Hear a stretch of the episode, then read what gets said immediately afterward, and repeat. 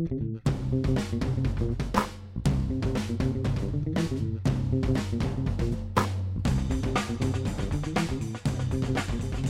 there, it's Gary Parrish. It's Thursday, August 16th, 2018. Welcome back to the Island College Basketball Podcast. I got Matt Norlander here with me, and I'll be honest, there's not a lot happening in college basketball right now. No coaches have been placed on administrative leave. No notable players have been arrested. It's been kind of quiet, but two of the biggest, if not the two biggest, programs in the country have played exhibition since we last talked. Kentucky went 4-0 in the Bahamas. Duke 1-0 in Canada so far. Norlander, do you care at all about exhibition basketball in the month of August? Mildly. I only care about it from this standpoint, GP.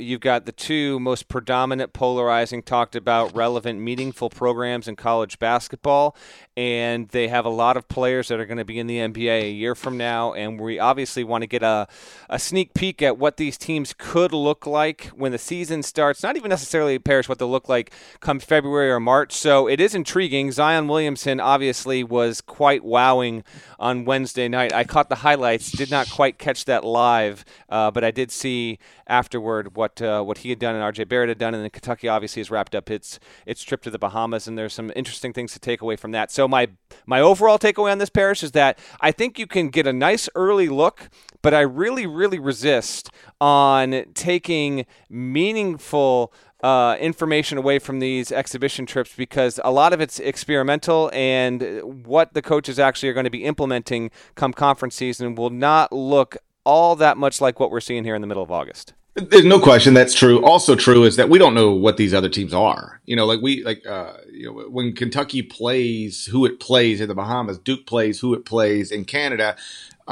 There's really no context for it. Like they could be playing you and I and three other dudes. We don't really know. I mean, I think the competition's better than that, but I don't know how much significantly it is better than that. So I'm with you. I don't put a lot of stock into it, but I will say, and we'll start with Kentucky because they did go 4-0 in the Bahamas after John Calipari suggested they might lose 2 or 3 games. Now that might have just been John being John.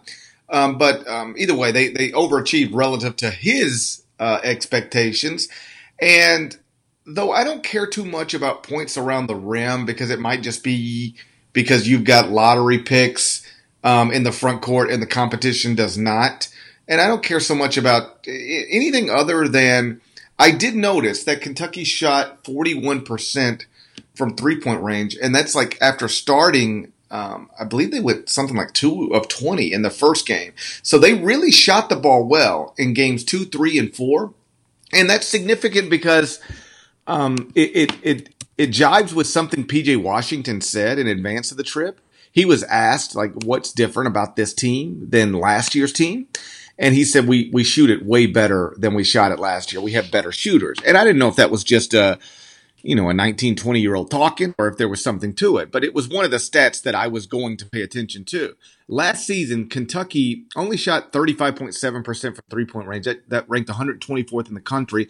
And they took almost no three-pointers. Only 25.8% of their field goal attempts came from beyond the arc. That ranked 344th in the country. So not only did they not make them at a great rate, or even a good rate, they did not take them at all. And that's not really the way basketball is played these days. Villanova is a great example. The national champion shot a bunch and made a bunch. Kentucky didn't shoot many, and they didn't make many. So Kentucky goes to the Bahamas, and they actually shoot 41% from three-point range. I don't care if you're playing against good competition, bad competition. You still got to be able to make that shot from that distance. And they made them in the Bahamas, and I think that's a good sign. If nothing else, it's not a bad sign. It's a nice early indication. It's the one element of John Calipari's teams, broadly speaking, that has been the most lacking year over year for much of the past 8 or 9 seasons. And if you had put last year's Kentucky team in the mix with being a top 20 type of team from long range, I think it changes that team's dynamic in a big way. And if this team is going to be more reliable from three-point range, I think that matters a great deal, because you're going to be able to combine that with the fact that you'll have some nice veterans returning, and you're also, if you're Kentucky, and I think it's the most interesting part of this team upcoming is that you've got Quade Green coming back, but you've got such an intriguing backcourt. I think Quade has a chance when we get to February to be the most important player on that roster. We'll see. Even Calipari, he's not sure if he's going to have him play point guard or not. He said he liked him off the ball. Ashton Hagans is an undeniable talent and someone who recently reclassified. And you've got Emmanuel Quickly, who showed out pretty well in the Bahamas overall. So I think all of those things are really important, particularly because you lose Shea Gilgeous-Alexander well before you thought that you were going to, but the backcourt is still going to remain fairly strong. I think that's a pretty important element here overall. And then you bring in Tyler Hero, who got a lot of run right away, and rightfully so. This is a kid who had committed to Wisconsin verbally, and then Kentucky kind of came in late. Wisconsin fans obviously rightfully a little sour on this, but he looks like he is legitimately able to step in and be an impact player right away for Kentucky. And who knows, maybe when we start the season, he'll have the kind of immediate impact that wasn't predicted or expected from him overall. So the three-point shooting, Parrish, I think will be vital, and I do expect – and I'm not just basing this off of what they did in the Bahamas. I'm basing this off of the fact they get Jamal Baker back this year, who was sidelined most of last season. You have the players that can actually shoot from distance. I think that they're just bound to be much better from deep, and it's why we have Kentucky so highly ranked in the preseason top 25 and 1, because when you can add that element on top of the NBA players, on top of the veterans that they have coming back, things are setting up fairly well for UK as we get ready to prep for games in November here. You and I are in agreement about the top of any preseason rankings, that we might disagree on whether it's Kansas or Kentucky. And honestly, I don't even know if we disagree there, because I have Kentucky number one, top 25 and 1. I know you would have Kansas, but like, I don't even think you're wrong. Like it's just a flip of the coin. Like I have Kentucky because I have Kentucky, but I don't think it's crazy or loony to have Kansas.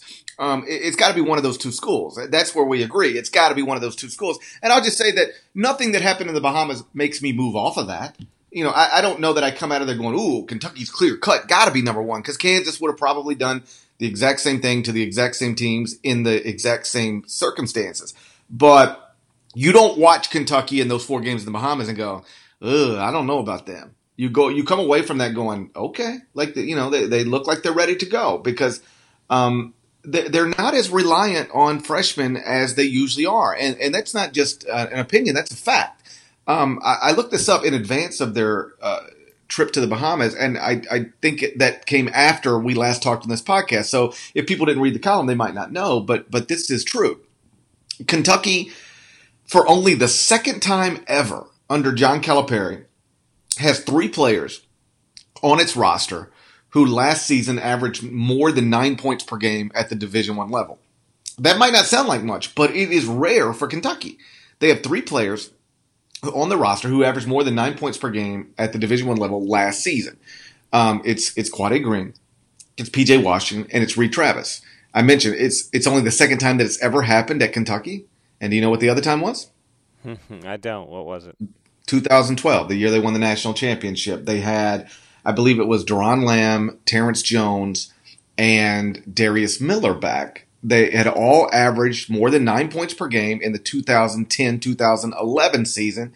They come back, and they're joined by Anthony Davis, Michael Kidd-Gilchrist, Marcus Teague, and they go on to win the national championship. Now, the difference between that team and this team is that there is no Anthony Davis. You know, Kentucky's not enrolling in Anthony Davis. Like, they've got really good players, but in five-star freshmen. But Anthony Davis is a once in a decade type of talent to come through college basketball. So I'm not necessarily trying to say, well, that is evidence that Kentucky's going to win the national championship.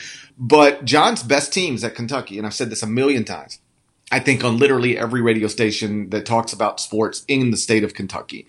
John's best teams at Kentucky, which I think are 2010, 2012, 2015, have all had five-star freshmen, obviously, but also had non-freshmen who are notable players on the roster.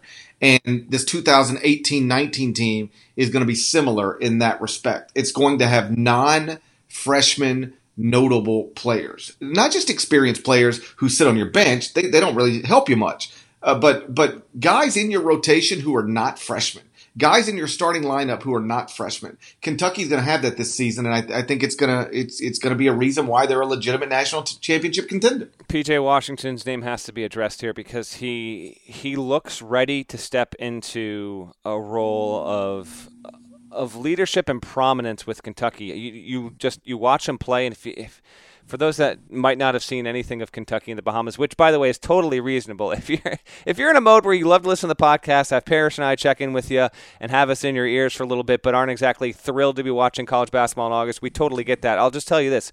Washington is going to have a fairly successful season. I don't see a situation in which that doesn't happen because he seems to be the spiritual center of this roster, and he just always looks like he gives a damn when he plays. And I like that a lot. I like his overall approach. I get the sense that he will be, well, Quade Green, maybe we come to find out in February whether he's on or off the ball, is when he's up, the team's up. Like, he's just more of a barometer. It's kind of similar to Kevin Knox last year with Kentucky. I feel like Washington's set up to be the most reliable, game-to-game, consistent double-double guy that Kentucky's going to have the entire season from the first game until we get to the NCAA tournament.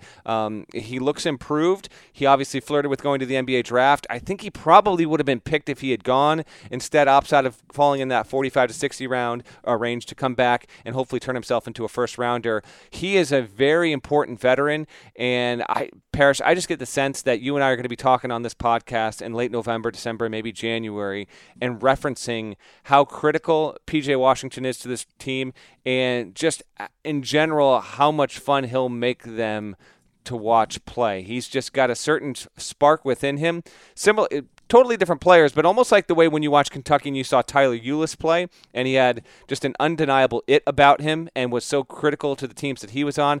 I think Washington will fill that role this year with UK. There's no question. I mean, you can take a massive jump, not if you're just a guy who goes from being a freshman to a sophomore, but a five-star guy who comes back for a sophomore season.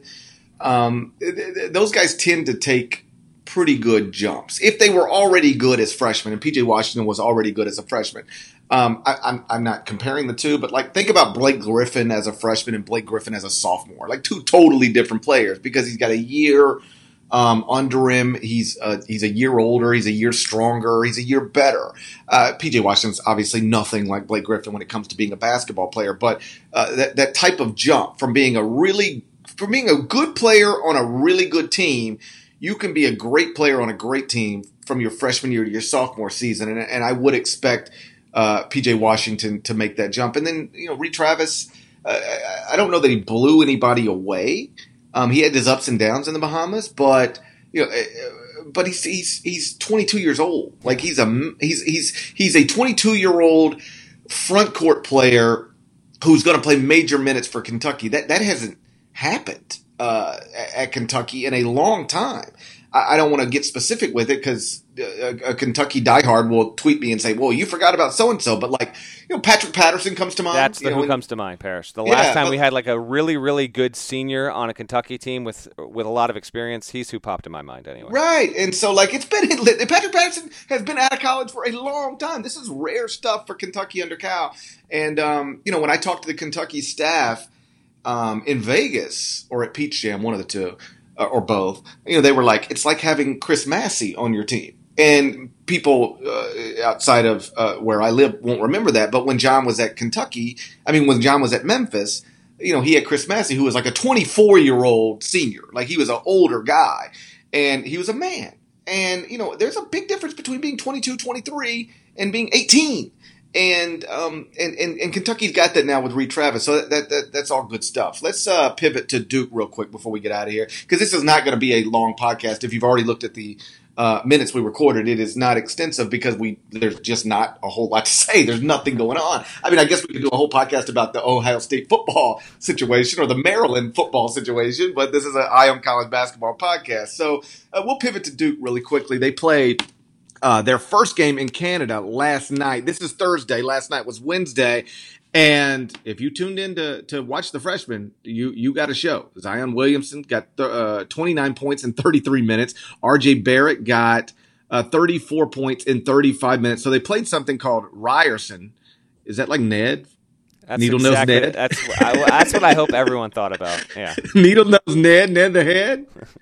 So they got a combined 63 points, and Ryerson scored 67 as a team.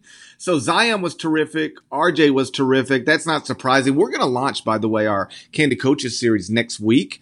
And one of the questions that we're asking coaches is if you could take any one player from any team in college basketball and put him on your team, who would you take? And I've got a handful of R.J. Barrett answers, a bunch of R.J. Barrett answers. And, you know, he's obviously phenomenal. He's been phenomenal on the international stage as a high school player. And, you know, he was great last night, 34 points, 35 minutes. And though Duke is not at full strength, and it's also worth noting Alex O'Connell got an elbow to the eye in the 3rd minute of the game and was diagnosed with a fractured orbital something. And so he's out for the rest of Canada, and it will recover, but he ain't playing anymore anytime soon.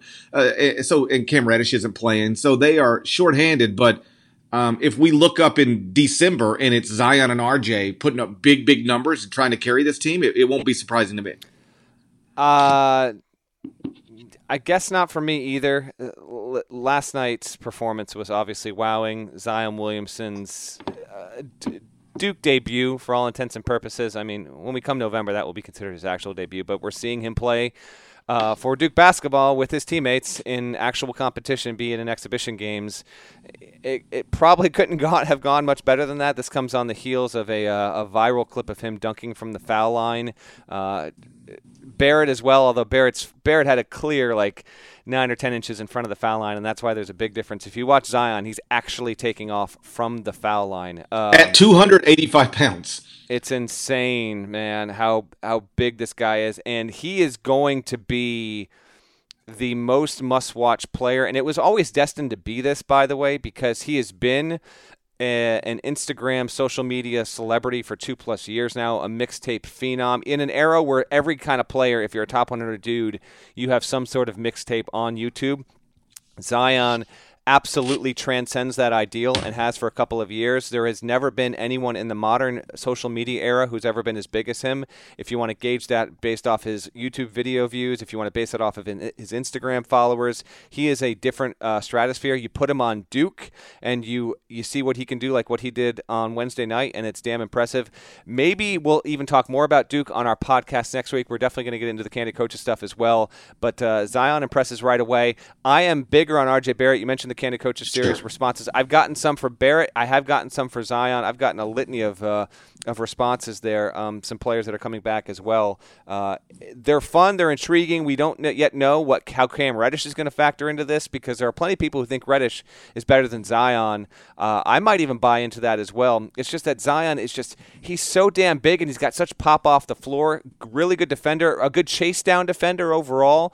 We'll see what they can do here, but I have to note, Parrish, before we get out of here, you know, it was too funny, the fact that apparently, you know, the Carleton Ravens are destroying everyone in college basketball as they do year over year, right? Everyone. Killed Cincinnati, killed South Dakota State. You look at what Carleton does when these teams go to Canada. They always – apparently Duke might have ducked playing Carleton, who's like a legitimate opponent. And that's just hilarious, because Duke, as many people know, when it comes to regular season non-conference scheduling, it obviously always does have a number of really good opponents, but it never goes on the road by choice to play those opponents. If it's on the road, it's because of the ACC Big Ten television series that obviously mandates Duke has to go on the road. So I just like the fact that theme Parrish is carrying over. It's so good. August exhibition basketball. Listen, the report is that Carleton was willing to play Duke anywhere, anytime, and for some reason, Parrish, that just didn't happen. Oh, you know what? I mean, the reason's obvious. Duke didn't want any part of that with this young of a team, and honestly, I don't blame them, because here's the truth: when Carleton beats Cincinnati's brains in or South Dakota State's brains in, it's just like it's a thing you and I hear about. John Rothstein hears about. Yeah. It's not a thing that resonates throughout sports. If Duke goes to Canada and loses an exhibition in August, that's on SportsCenter. Yes. You know, it will be an embarrassing thing. And so if I'm Kay, I totally understand it. The last thing I'll point out before we get out of here, it was a few months ago where Kay said that he thought Marquise Bolden was going to be one of the best big men in the country. And you and I were both skeptical of that, not to question the GOAT of college basketball coaching, but like, Marquise Bolden's never showed anything to make you think that he's anything other than just not great at basketball. Maybe not even not good at basketball. Last night, he played 19 minutes. He was in the starting lineup.